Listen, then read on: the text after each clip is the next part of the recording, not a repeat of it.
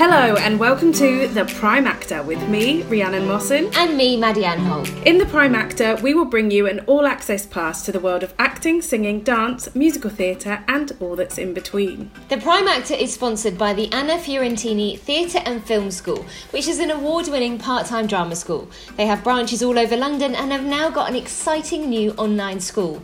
Their sister company is Stage in the City, who are also running incredible online courses for adults over lockdown. In The Prime Actor, we pool our knowledge, share our skills and tackle a topic every Friday that will put you in the know all about the world of acting. Today we're talking all about the road to representation. The road to representation. So how to get an agent, what to do if you're self-represented and what to expect from your agent, which I don't think is ever really spoken about really. No, and it really should be, because you have to see it as a two-way contract. No one person holds the power. You both need to have the partnership. And over the years, I've had loads of friends, actor friends, who've come to me with questions. They say, "Oh, I couldn't ask my own agent this," and my response is always, "You should be able to." Yeah, yeah. I mean, I remember someone saying to me quite early on in my career. Because I had that thing of being terrified to call my agent just to kind of work out what was going on and whatever. And a friend of mine was like, "But Maddie, without you, there is no them." Right. The only way we get work is because our actors can work. Yes. So it has to be a mutual contract between the two of you. Yeah, exactly. And so you've been an agent for what, over 10 years now? Yeah, so over 10 years with young performers, and before that I was an agent's assistant in an adult agency. Mm-hmm. Yeah, and so when, and let's talk first of all about the approach, how actors should approach. When actors approach you, what's your kind of favourite method of communication? My preference would be email. Yeah. Because agents are often extremely busy, and it's not that they don't want to talk to you, but there's a good chance you'll call just at the wrong moment or just when they were expecting a call from somebody else. Sure. So that for me is my preference, email, and also to do your research. And you can see the difference in an application to those that are literally just changing the name at the beginning of the email, as opposed to those who've really looked and thought, this is the right agency for me. And how do actors know if it is the right agent for them? I mean, so much of that is down to personalities, mm-hmm. once you found them. But I would say just looking at their client base, looking at the work that the other actors do on their books, and if that's the type of work you want to do. There's no point going to, for example, a commercials only agent if you want to do theatre. Yeah. And if so I do all different kinds of work, so if there is a performer out there who's I'm interested in presenting, I'm interested in doing commercials, I'm maybe interested in doing some writing as well, would you say that they needed to look at three different agents to be represented by? In my experience, it would be yes, because I know, for example, what I can offer somebody wouldn't be able to open the doors for them as a presenter, as a writer, for example. And I mean, how do you work with those, because you've got so many sort of strings to your bow? Do you have multiple agents? Yeah, it's quite recent though. I mean, I've been doing this 10 years and I've had 6 agents in those 10 years.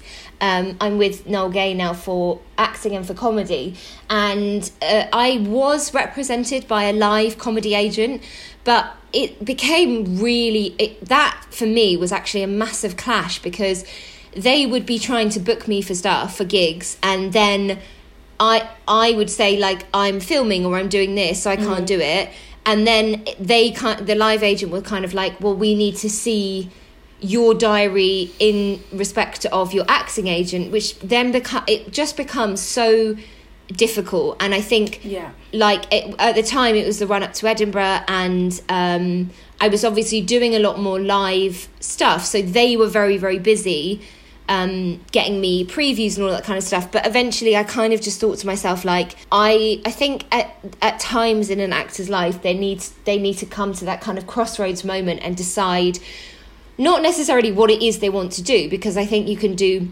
multiple things, but, you know, if their situation is currently working for them in terms of their agent, and at that time it wasn't, but now I have an agent for acting and comedy, and I have a literary agent as well, and that to me is a much clearer distinction. Yeah. And because, like you said, it has to be that the two work in partnership. Yes. And I know some agents, for example, sort of do want sole representation, and that's the end of it, but like I said, it sort of depends where your expertise lies. You can't offer something that you don't have experience in. But I think as well, I guess for you as the performer, there is a sense of responsibility to be the person that sort of keeps everyone up to date. Yeah, exactly. And I think there is always like that discussion that needs to happen. I would say that for any actor, I mean, in a minute we'll talk about like self-representation and what to do if you don't have an agent. Yeah. But for the performers that are kind of like thinking that having multiple agents will bring them more work, that's just simply not the case. If anything, it's actually a massive headache. But if you do think, you know, actually I do a lot of writing and I'd like my writing to take off or whatever it is, and you are looking for, like, let's say a literary agent, to be as truthful, like, from the get-go as possible. So, like, when I was seeking representation for literary, I was, like, in my opening thing, I would say, I'm currently represented by, and yes. And it will stay that way, but this needs to be so. And then all it is just a case of organising. Well, I organised like a Zoom call between the two agents, and then they kind of sort of like negotiated some terms and stuff, because there will always be a crossover, you know. If you're writing a script and the script gets commissioned, who then gets a cut of that, because it's technically writing, but then if you're performing in it, like, how does that work? And normally, in my experience, agents have been really good at kind of going, well, you know, let's actually, what's happening now is that they've decided to work it on a case-by-case basis for work, which I think is actually the best way to do it. Yes, yeah, and that's a clear sign that they have your best interests at the heart of what they're doing, and that's ultimately what you want. Yeah.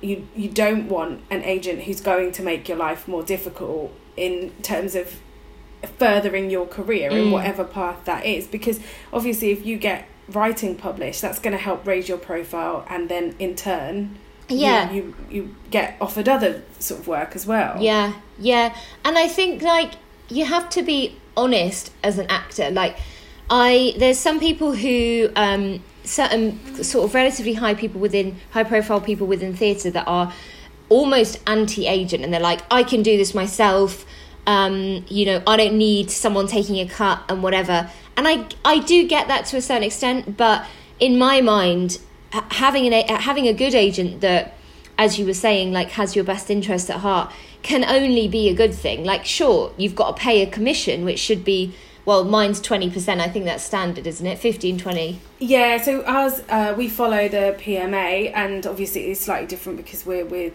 children. So ours are 12.5% for theatre, film and TV, 15% for commercials. Yes, yeah. And yeah, I think with that in mind, you kind of have to go, well, are they going to get me to places that I couldn't do myself with their contacts and whatever? And, you know, not to expect I think the peace comes in this industry when you take ownership for your own career. Yeah, and you have to see it. That's what I meant, you know, with the partnership. You both want the same. You both want you to be successful. And so it's in both of your interests to kind of put the work in, and you can't, neither side can leave it solely to the other one. Yeah. But also, you know, the reason to have that agent in place and what they earn their commission for is having those difficult conversations. You know, if you have had a tricky conversation with the producer and then you've got to go into the rehearsal room with them, you know, it takes away that, it kind of buffers anything that might be difficult. And the same if you have to get negative feedback, mm-hmm. you know, it's good to kind of have another person involved in that. Yeah. I mean, I had that quite recently, actually, where someone was offering money far too low on a job, and my agent negotiated, and I think it was like quite an unpleasant, I mean, in fact I know it was because she told me, like phone call, and like it just, you know, kept going on and whatever. And of course, like if that had been me and then I turned up to do the job, it would be so awkward. And that's you know, a real vital, you know, I know we sort of mentioned we were going to discuss whether you need to have one, and yeah. there's lots of pros and cons, but definitely that is a pro to having an agent that can kind of take on that for you. Absolutely. And obviously, you know, it sort of surprisingly, I always think, oh, it doesn't need to be said, but I'm asked this quite a lot, like, should I pay my agent? I've got this agency interested in me, but they're asking for a £200 upfront fee. Is that normal? The answer is always no. No. No, I mean, definitely not. And so if you don't have an agent, let's talk about like what to do when you're self-represented and how to find work. Yeah, I mean, there are many platforms out there that you can list yourself on, unrepresented. So Spotlight is obviously the main one, and that's not possible as a child or young performer. You do have to have an agent to be on Spotlight, but as an adult you can list yourself on there as long as you've got the required credits. Then there are other sites that sort of Mandy and there's like Star Now and all this kind of stuff. I think for Spotlight, I know that it's not the easiest thing in the world to get on there, as is correct. Like, I don't think it should be. And like you said, like people need to have a certain amount of credits and so on, but and if you've trained at one of the, well, it used to be Drama UK, but one of the accredited schools, then you will, you know, be able to get on there. But I mean, I think that this Mandy, it was Casting Call Pro, is now Mandy.com. That's a great place to look for work. I think that people need to kind of be aware that there's all sorts of jobs on there. So that there's no real kind of safety thing on there. No, it is a concern, and also the contracts that you may end up signing for yourself and not realise the implications. And an example of that might be, you know, you might think you're getting a really good deal and it's for example, a bank, but you then can't do any sort of advertising for another bank for X amount of time, and it could be in perpetuity, and then you've really done yourself out of future work. So and there's all that. And I just, in terms of like, it's difficult because, you know, if they're saying about using your image and likeness. And I remember, because when I graduated from drama school, I thought 10 years ago, I was like, the be all and end all is to have an agent, and I will not stop until I've got one.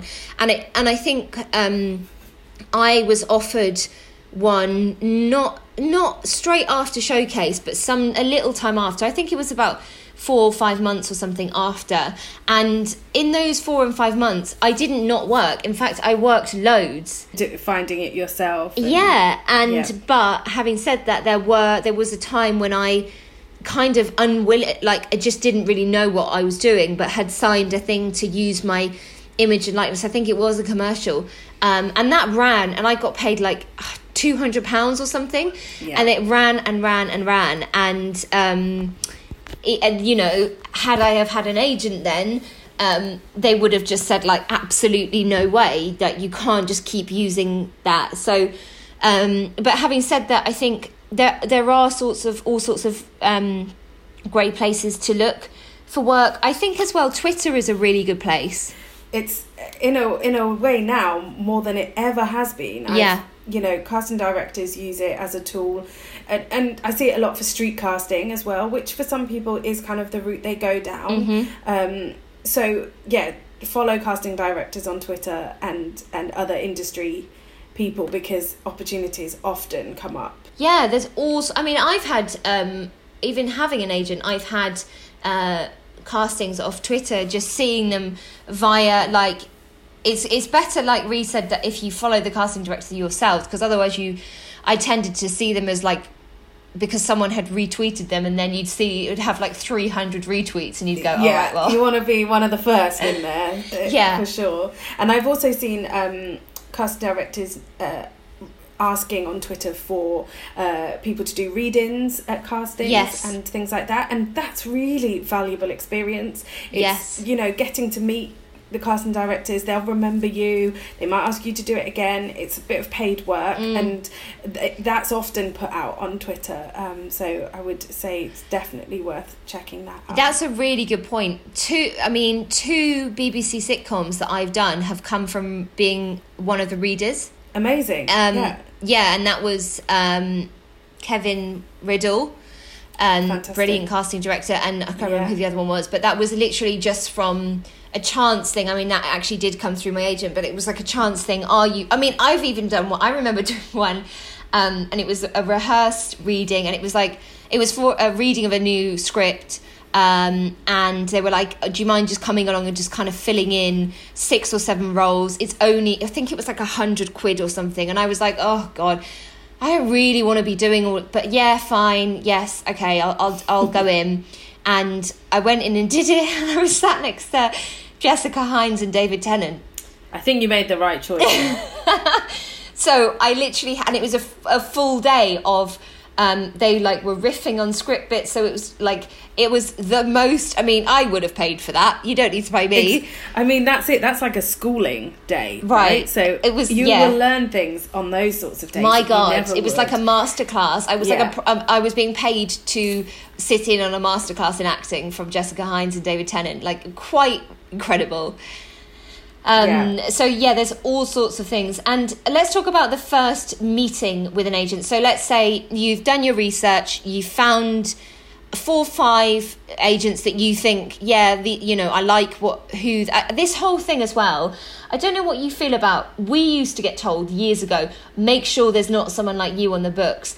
But I don't really agree with that. No, the thing is, there will be no one else identical to you on the books, because even if someone on paper meets your kind of casting, okay, brunette, brown eyes, 5'6", what you were going to offer is likely to be hugely different to the other woman who is brunette, brown-eyed, 5'6". Yeah. So I think we have to give ourselves and the casting industry more credit than that they can see beyond, and you will still look different. So I think you don't want to look and see, oh, they all look the same. I wouldn't want to. If I was performing, I wouldn't want to sign with an agent who only represented one type of person. I would want to see that they had a diverse client base of the clients, and also the work that they do. Yeah, absolutely. So you've gone in, you've managed, you've had some email correspondence. They agree to do a meeting. Let's say this is after lockdown and it's an in-person meeting. What would happen in that first meeting? So if they were coming to you, for example, let's talk about things like, how should people dress? Do they need to prepare monologues? Sure. So our agency is slightly different because we only really represent children who come and young performers who come to the Anna Fiorentini School, or who have been through the Anna Fiorentini School. And that is a decision we made to ensure that we really knew our clients and their families, and kind of got to see their ability grow every week. So we're kind of quite unique in that respect. But with other agents, and obviously I can only really speak for myself, but what I would want to see is your true personality as well. So yes, of course, you do need to be smart enough. It is a business meeting, and it's important to remember that. But I also don't want you to be somebody you're not. So you don't need to be corporate, or you do still need to be yourself and show your personality. I would say smart casual in terms of clothing. And I think as well, have this sounds so obvious, but have stuff prepared to say. Yes, yeah, have questions. Have questions. Yeah. And don't be afraid. I think almost all of my agents I've signed to them by like bigging myself up, you know, as you should, because we've spoken before in the podcast about writing your own biography and how important that is.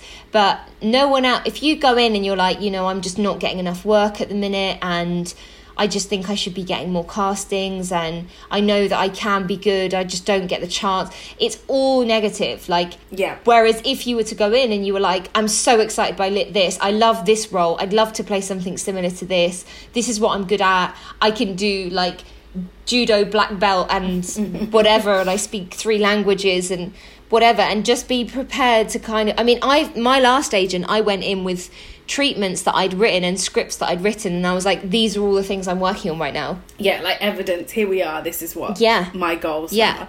And I would say, just one little hint, if you are swapping agents, don't go to a new agent bad-mouthing your old agent, because you know, we want to see that we're a team. We know that clients will move, and normally it's done very amicably. Yeah. So there's not a reason to sort of say, oh, they weren't doing enough for me, they weren't working hard enough, because there's a good chance your new agent will think, are you going to be saying that about me? Yes. In 3 months' exactly. time?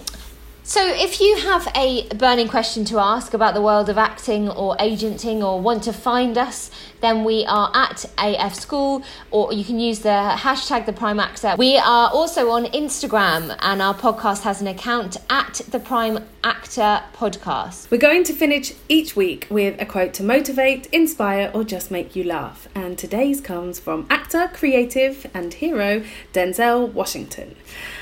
I say luck is when an opportunity comes along and you're prepared for it.